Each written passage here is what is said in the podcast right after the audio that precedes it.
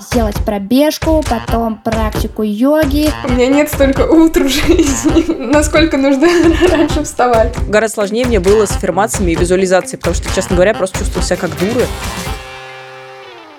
Всем привет! Это подкаст «Женщины и все», который делает команда издания «Горящая изба». Мы рассказываем про все, что может быть интересно женщинам, а теперь еще и делаем подкаст. Я Эля Винокурова, шеф-редактор «Горящей избы». Вместе со мной главный редактор Таня Никитина. Всем привет! И редактор «Роста» Полина Накрайникова. Всем привет! Сколько в вашей жизни вы читали статей или книг про саморазвитие и то, как жить лучше? Рискну предположить, что очень много, даже если вы не особо этим интересуетесь. В таких статьях есть очень тонкая грань между реально полезными советами и чистилищем, в котором вам советуют утром одновременно сделать пробежку, потом практику йоги, потом, конечно, закрепить это все медитацией, ну и затем приготовить тост с авокадо, потому что если ты утром не поел тост с авокадо, значит ты не жил. Вы поели, девчонки? Нет. Этот день не засчитываем. В общем, сегодня будем говорить про саморазвитие. Как им заниматься, как про него писать и как про него читать. Не знаю, я вот про него читаю и пишу. На нашем сайте мы про него много пишем. И кажется, что тут есть такая засада, что писать такие статьи очень легко, потому что полезных советов в интернете очень много. И, казалось бы, просто берешь и советуешь, просто собираешь все, что тебе кажется полезным, в одну статью. Но засада в том, что потом следовать таким советам часто бывает довольно сложно, но это как с тостом с авокадо. Непонятно, что из этого тебе действительно пригодится, а также как делать все это одновременно. Поэтому мне кажется, что самое прикольное, когда эти статьи основаны на личном опыте. То есть ты все так же собираешь в интернете или у экспертов все полезные советы мира, а потом пробуешь на себе и можешь действительно рассказать, что из этого у тебя получилось, что нет. И тогда, когда человек это читает, то у него не возникает ощущения, что он абсолютно не справляется, потому что из 20 советов у него получилось полтора, а у него ожидания и реальность гораздо больше между собой согласуются. И Кажется, что сейчас тот самый момент, когда некоторые участники эксперимента могут рассказать об этом изнутри. Да, Полина, расскажешь про свой недавний эксперимент? Да, но относительно недавний он проходил весной. Я прочитала книгу «Магия утра» и решила попробовать ее советы на себе. Вообще было довольно примечательно, что я добралась до книги, потому что читаю я не очень много и не очень часто. И одна из частей эксперимента как раз предлагала в том числе больше читать, и поэтому это меня так привлекло. Автор этой книги когда-то попал если я не ошибаюсь, ДТП или стал его жертвой. И по итогу, конечно, в его жизни случились сильные изменения. Он сломал очень много костей, и врачи делали неутешительные прогнозы в духе, что он вообще а, не сможет больше ходить. Но автор не только смог ходить, но и вообще переиграл систему, как часто бывает а, во всех историях лайф-коучей. Он а, резко поднялся в карьере, стал заниматься спортом, ну и, короче, преуспел во всех областях жизни. И, по его словам, во время одной из пробежек, значит, его просветленный ум родил вот эту систему магии утра. В чем ее суть? В том, чтобы вставать на час раньше, ну или не вставать, но главное, что первый час своего бодрствования посвятить всяким полезным штукам, которые настроят тебя на продуктивный день. Это физические упражнения, чтение, письмо или ведение дневника, аффирмации. Ну, то есть это когда вот ты читаешь э, фразы, которые задают позитивный настрой. Ну, там, например, «я самый крутой». Визуализация – это когда ты представляешь, допустим, себя там миллионером а, в домике у реки,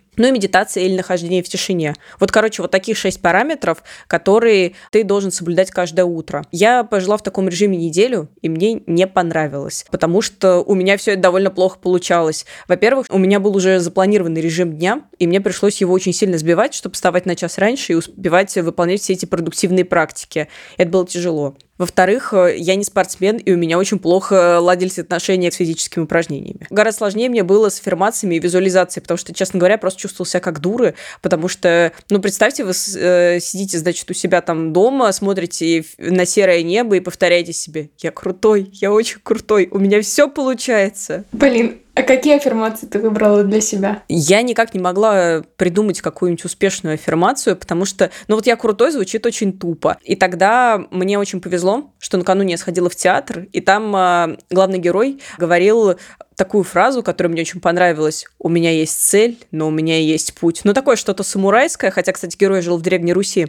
Ну вот, а, и мне очень понравилось. И я вот так и говорила, что у меня есть цель, у меня есть путь, я наслаждаюсь каждым днем, но я двигаюсь к высоким целям. Ну, короче, ну реально я чувствовала себя очень тупо. Но но по итогу эксперимента, конечно, я не стала жить по магическому утру, потому что вообще многие эксперименты по продуктивности, на мой взгляд, абсолютно не приспособлены к жизни. Но мне очень понравилось читать по утрам. Это как раз вот одна из этих шести практик. Подразумевалось, что сразу после того, как я разомну мышцы и 10 минут посмотрю в окно, значит, мечтая о богатстве и произнося вот слух эти аффирмации, я еще минут 10 должна читать. И оказалось, что чтение по утрам для меня, ну, это правда очень классный формат, и единственное возможное. Обычно я лезла читать после работы, но после работы ты так сильно устаешь. А тут ты, значит, с утра еще не устала, не напряженный, минуток 10 читаешь, успокаиваешься, и это гораздо более успокаивает и расслабляет, чем, допустим, серфинг в соцсетях. Не знаю, Полин, спустя пару месяцев у тебя эта история звучит довольно спокойно. Надо сказать, что я у этого текста выступала редактором, и это было просто ужасно. То есть Полина пришла к нам в команду не так давно, и вот э, мы ее подбили поучаствовать в эксперименте. И я читаю ее текст, который она принесла, и я там вижу, сегодня был еще один тяжелый день. Я еле заставила себя встать. Потом я работала, и работа дотянулась до вечера. У меня не осталось никаких сил. Я просто смотрела в стену, а потом легла спать. В общем, звучало это ужасно грустно. И когда я читала этот текст первый раз, еще до того, как э, мы сделали его чуть более позитивным, э, просто чтобы никто не заплакал. Не знаю, у меня было ощущение, что это был чудовищный эксперимент для тебя, и я даже подумала, не стоит ли, стоит ли работа автора-редактора таких человеческих жертв? Ну, конечно же, стоит. А сложность основная для меня была как раз в том, чтобы перестроить режим дня. Ну, то есть а, читать аффирмации это не очень сложно, а также писать и делать разминку. Но вот перестраивать режим для меня казалось очень тяжело, болезненно. И вообще я поняла про себя, что мне правда очень важно много спать. Прям вот поспать хорошенько, а потом еще с утра почитать. Но без этой пытки, возможно, я бы этого не поняла. Потому что когда ты делаешь многие вещи на автомате, то ты как-то не замечаешь э, насколько они тебе нравятся, не нравятся, что тебе важно в этих вещах. И иногда проводить такие эксперименты, мне кажется, довольно полезно. Ну, знаете, вот эту вот популярную фразочку «выходить из зоны комфорта», вот. Да-да-да, а еще когда ты, знаешь, э, ну, видишь, что там многие вокруг пытаются жить как-то лучше и правильнее, у тебя ощущение, что ты что-то теряешь в этой жизни. И когда ты проходишь такой эксперимент, наверное, ты потом понимаешь, что, ну, в общем-то, не особо что-то изменилось. Ты встал в 8 утра, а какие-то люди уже встали в 6 утра и уже успели помучиться. Это правда, да. Да, слушай, но у меня еще два вопроса есть по поводу этого эксперимента. Один конкретный, а второй философский. Конкретный вопрос. Слушай, а почему автор выбрал именно шесть э, практик, которые нужно делать э, по утрам? За этим есть какое-то обоснование или это просто рандомная цифра? Я думаю, что это рандомная цифра, потому что здесь важна не цифра, а сам набор практик. То есть э, ты как бы по очереди включаешь э, разные стороны своего сознания. То есть ты и тело немножечко подкачал, потом ты почитал, потом ты сам э, переключился на какое-то творчество, то есть фрирайтинг или свободное письмо. А может, он их выбрал, потому что они по 10 минут укладываются в час? Да, вероятно, тут тоже есть какая-то связь. Ну, хотя он также мог выбрать и 3 по 20, так что... Да, да, да, да, да. Или, или там час почитать. Да, но с этим разобрались, а вот еще такой вопрос. Э, судя по описанию этой книги, которая, кажется, там является бестселлером, я, по крайней мере, ее не читала, но очень-очень много раз про нее слышала. Ее суть очень простая, да, условно, вставай на час раньше, чтобы делать какие-то полезные для себя дела. И такое ощущение, что это довольно очевидная вещь, когда ты начинаешь думать о том, как улучшить качество своей жизни. То есть, ну, не обязательно вроде как писать или покупать такую книгу. То есть твой вопрос, а что он написал на остальных 300 страницах после того, как он написал «Вставайте на час раньше и делайте 6 дел»? А вообще мне тоже интересно. А более того, а, у этой книги ведь есть продолжение, есть еще «Магия утра для семьи», «Магия утра для работы», и, короче, и там дальше «Магия утра для денег». У меня нет столько утр в жизни. Да, да. Это насколько нужно раньше вставать. Слушайте, ну, довольно многие книги по саморазвитию строятся по принципу «я очень долго подвожу вас к основной идее», причем делаю это эмоционально, через личную историю падения и успеха, потом я приоткрываю вам небольшую единицу информации, а потом еще очень долго описываю, а, как именно это принесет пользу. А сама методика довольно краткая и очень а, быстро укладывается там в пару предложений. Поэтому меня это вот никак не удивило. А мне вот из таких книг по саморазвитию, которых действительно очень-очень много, вспомнилась одна, которая называется «Год продуктивности». Кажется, ты, Полин, про нее тоже где-то или писала, или упоминала. Мой продуктивный год. Да-да-да, мой продуктивный год. Я ее читала сначала на электронной книге, а потом она меня так впечатлила, что я купила себе бумажный вариант. Ой, я присоединяюсь. Да-да-да, мне кажется, что это прям такой хороший вариант книги про саморазвитие, потому что, ну, в общем, в чем там суть? Я не помню подробностей, но один э, человек в один прекрасный момент решил ставить тоже над собой эксперименты и использовать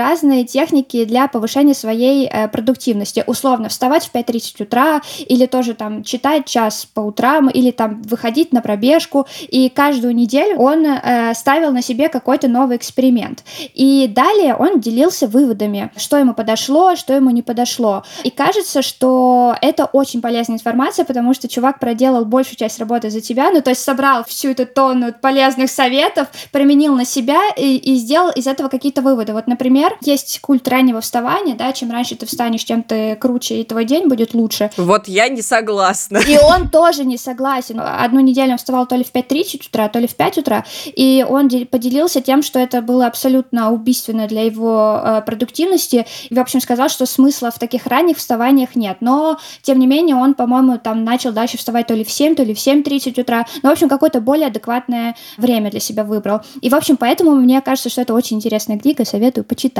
если вы еще этого не делали. Я прям супер присоединяюсь к этой рекомендации, потому что я страдала неделю ради текста, а человек целый год так жил. Мне очень нравится, как она написана, потому что она такая веселенькая, не назидательная, в общем, супер топ. И без аффирмации. Да, но, кстати, страдала в этой жизни не только я и автор книги «Мой продуктивный год». Я знаю, что Эль тоже проводила эксперименты, и, насколько я помню, в рамках него она занималась медитацией. Расскажи про это и расскажи, было ли тебе так же сложно, как с нам, а, с этим чуваком, или, может быть, нет? Да, одним экспериментом наша редакция все-таки не ограничилась. И э, в один из следующих разов мы действительно учились медитировать и анализировали, что из этого вышло. Ну вот если в своем эксперименте Полина участвовала одна, то в этот раз э, несколько человек из редакции решили э, провести над собой такой эксперимент.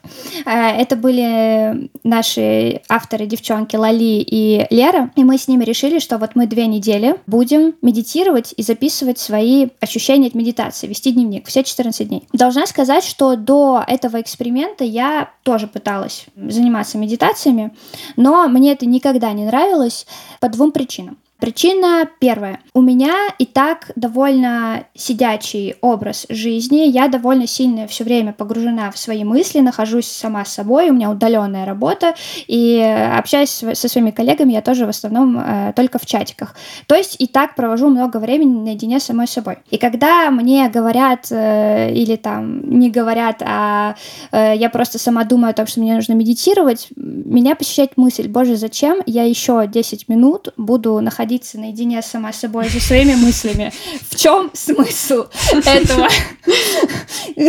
Кажется, это не лучшая практика для меня. А вторая мысль, когда я все-таки усаживалась медитировать и пыталась там выходить в другие миры или находить себя, я всегда себя ругала за то, что в моей голове все время бродят какие-то мысли. Отвлекалась? Да, кажется, базовая установка медитации в том, что ты должен сидеть и ни о чем не думать. Очистить голову от мыслей. Я не знаю, как это делать. Я тоже, когда медитировала, я всегда страдала. Нужно очистить голову от мыслей. Нужно очистить голову от мыслей. Что мне для этого сделать? Что я делаю не так? Да, ты сидишь, пытаешься очистить голову от мыслей, потом вспоминаешь, что ты не почистил картошку, и, в общем, и дальше начинается снежный ком. И потом ты начинаешь себя ругать за то, что ты плохо медитировал, и вообще плохой человек человек ни на что не способный. Но э, потом, как оказалось, это неправильная установка для медитации. Если в твоей голове во время медитации возникают мысли, это окей. Ну, невозможно, практически невозможно сделать так, чтобы твоя голова была пуста, чиста и невинна. Э, понимаете? Вот. Что нужно делать, когда ты медитируешь, и что, и что нужно делать, когда ты ловишь в своей голове эти мысли? Ты такой думаешь, окей, я сейчас подумала про то, что я не почистила картошку, а давай-ка я попробую подумать о чем-нибудь другом. Или по -по попробую подумать ни о чем. Просто спокойненько наблюдай за своими мыслями и за своим телом. А давай-ка я лучше подумаю о своей, там, о своей ноге, как она у меня шевелится или как она молчит. А как э, ты справлялась в итоге с тем, что тебе приходится после сидячей работы сидеть? А тут какой-то лайфхак ты нашла для себя? Сейчас я расскажу, да. Значит, есть э, разные техники медитации. Например, можно ложиться, медитировать под голос. Можно там, кто-то медитирует даже на пробежке, например. Кто-то во время медитации начинает разговаривать условно со своими частями тела, чтобы, ну, твое внимание концентрировалось, по крайней мере, на тебе. Мне это все не нравилось, поэтому я для себя выбрала вот такой вариант. Я сажусь, засекаю время, причем для меня это было важно, я не могла сидеть просто так и ждать, пока мне не надоест, потому что у меня тогда почему-то повышался очень уровень э, стресса и тревожности. Мне нужно было засечь определенное время, например, 10 минут или 15 минут, в которые я медитирую, и я знаю, что они закончатся, и я знаю, что я узнаю, когда они закончатся. Так вот, суть моей медитации заключалась в том, чтобы сидеть неподвижно, не шевелить ни одной частью своего тела, ни одним пальцем, ни одним мускулом, как пока я нахожусь в медитации. Звучит жутковато.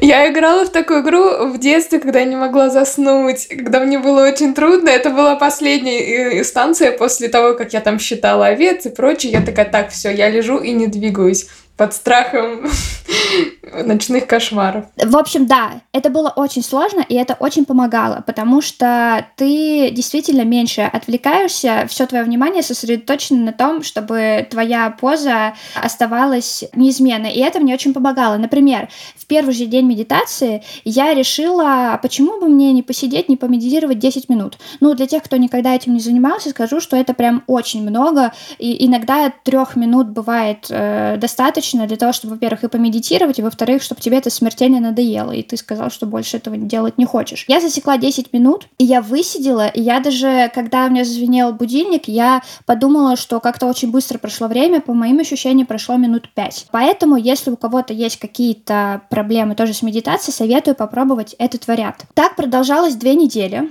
и я каждый, каждый день вела дневник, записывала свои ощущения и что там у меня менялось. Тут еще надо сказать еще важную вводную деталь. Нам же нужно было как-то измерять, э, эффективна медитация для нас оказалась или нет. Как это сделать? В общем, Лали, э, наш э, медицинский автор прекрасный, она э, нашла опросник Национальной службы здравоохранения Великобритании, который оценивает твое эмоциональное состояние. Там 16 вопросов, ты там на них отвечаешь, и дальше тебе выдается результат, условный, конечно, о том, какой у тебя условно уровень депрессии и условно уровень тревожности. Я еще раз сделала дисклаймер о том, что ни в коем случае не нужно воспринять эти тесты как э, истину в последней инстанции, и э, по ним оценивать оценивать свое эмоциональное состояние, но нам нужен был просто формальный критерий, чтобы понять, как было до, как было после. А для депрессии был максимум 24, для тревожности 21, и вот мои показатели были депрессия 11, тревожность 16. Так, это много или мало? Я что-то не поняла. Я не знаю, сколько это, честно говоря, но это больше, по крайней мере, было, чем у девчонок. У девчонок там было что-то все до 10. То есть ты была самой грустной и тревожной из всех?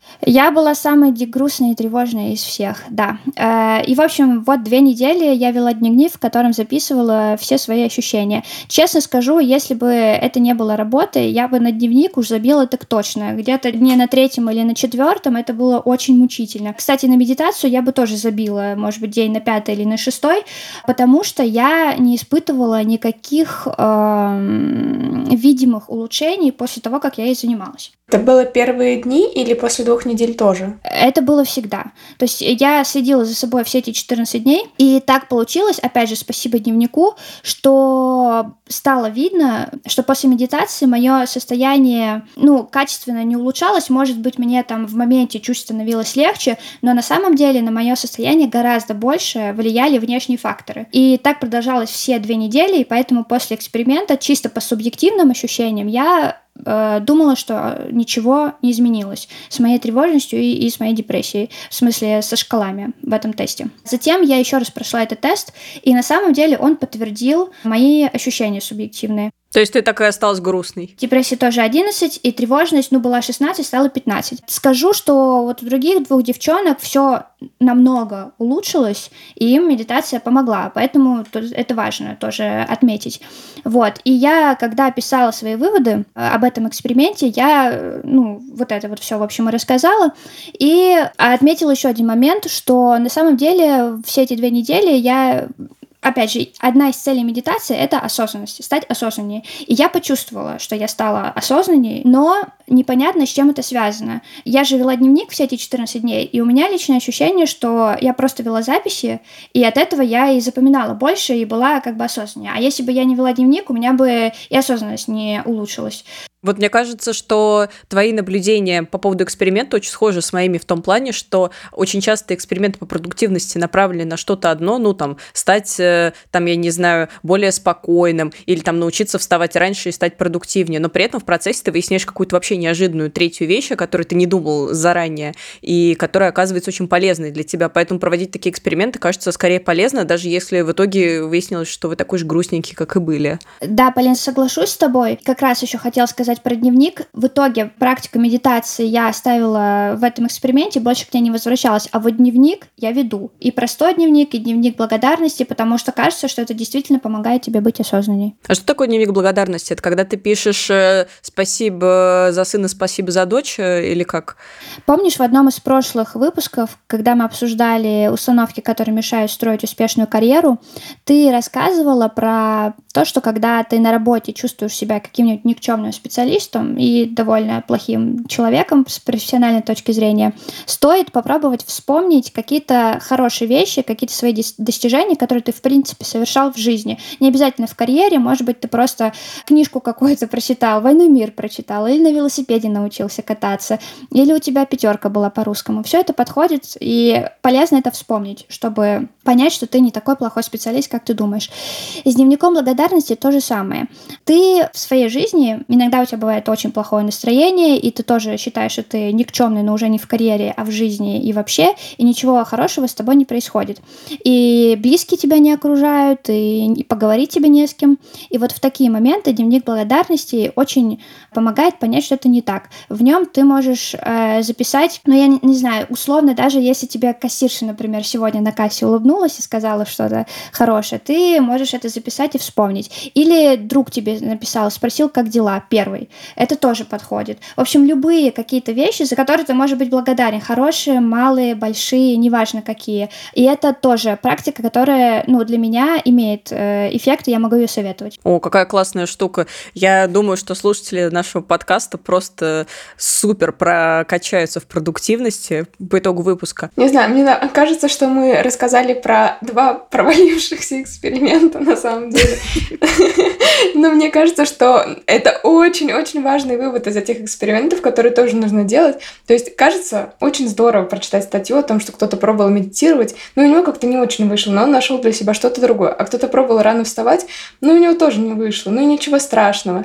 Потому что кажется, что большой важный вывод из вот этих историй в том, что это нормально, что тебе многое не подходит, и что если все вокруг медитируют, а ты тебе это не нравится или не подходит, это вообще ничего страшного. Возможно, нужен дневник благодарности, а возможно, нужно вязание. И можно бесконечно искать то, что тебе подходит. Да, это классная мысль. А вот, кстати, вот мы с Элли, значит, э, страдали на баррикадах, э, значит, на благо всех остальных. А что насчет тебя, Таня? Насколько я знаю, ты таких экспериментов в жизни не проводила. Почему у тебя не было никакой тяги к продуктивности или просто ты так хорошо живешь? Да, конечно, жить лучше нет для меня. На самом деле, самый страдательный эксперимент, который у меня был за последнее время, это месяц, э, во время которого я должна была пройти 20-часовой курс программирования на питоне. Я тоже делала это для статьи, и при том, что я выпускница журфака, я никогда не училась ни программировать, ни считать нормально. И на самом деле для меня это тоже оказалось довольно медитативной практикой, потому что когда ты учишься чему-то очень сложному, э, чего ты никогда раньше не делал, ты в это абсолютно полностью погружаешься. И мне было через там несколько дней, я прям ждала того момента, когда я э, так, закончу все свои дела, и там в 9 вечера сяду за свои конспекты и лекции, буду пробовать делать упражнения, и я действительно не могла думать ни о чем другом в это время. И после того, как я начала делать это регулярно, эффект был классный. Ну, то есть это совсем другое, но Видимо, для меня вариант медитации — это какой-то небольшой образовательный курс или какой-то что-то новое, чему ты учишься потому что работала хорошо. Я даже потом скучала, когда закончилась. А что этот эксперимент дал тебе, кроме, ну, каких-то начальных знаний питона? Может быть, ты стала более осознанной, там, я не знаю, или что-то еще? Как ты прокачала тебя как личность? Я вспомнила о том, что я очень люблю учиться. У меня был долгий период, когда я только работала, и э, вот этот курс по питону был первым за там два или три года, когда я начала учиться чему-то новому. И после того, как он закончился, я поняла, что мне чего-то такого не хватает. И я э, начала учить итальянский, я начала снова рисовать. Ну, в общем, это просто дало мне немножко такое напоминание о том, что я у себя есть, и у меня есть другие интересы, там, помимо работы, и что мне очень нравится уделять для них время, и мне это помогает. Вот и я стала немножко спокойнее, но это недолго длилось. А еще классно в таких экспериментах то, что ты пробуешь себя в какой-то совершенно новой для себя деятельности. И у тебя это получается, и ты такой, вау, да я классный. Да-да-да, тут как раз и есть разделение популярно гуманитарий технарий, что они никогда не смогут понять друг друга. Я вообще в это не верю. Да, да, всегда можно научиться всему, чему угодно, просто для этого нужна правильная методика и, наверное, немножко вашего желания. И все. А если его нет, то и не надо. Ну что, надеюсь, вам понравились наши истории и, возможно, появились идеи, как самим попытаться внедрить полезные привычки в жизнь. Ну или не внедрять. В конце концов, нормальный авокадо продается далеко не в каждом российском городе. Если вам есть что рассказать по теме выпуска, оставляйте свои комментарии в соцсетях. Также подписывайтесь на нас, ставьте лайки и слушайте на Яндекс Музыке и других платформах. Всем пока! Пока! Всем пока!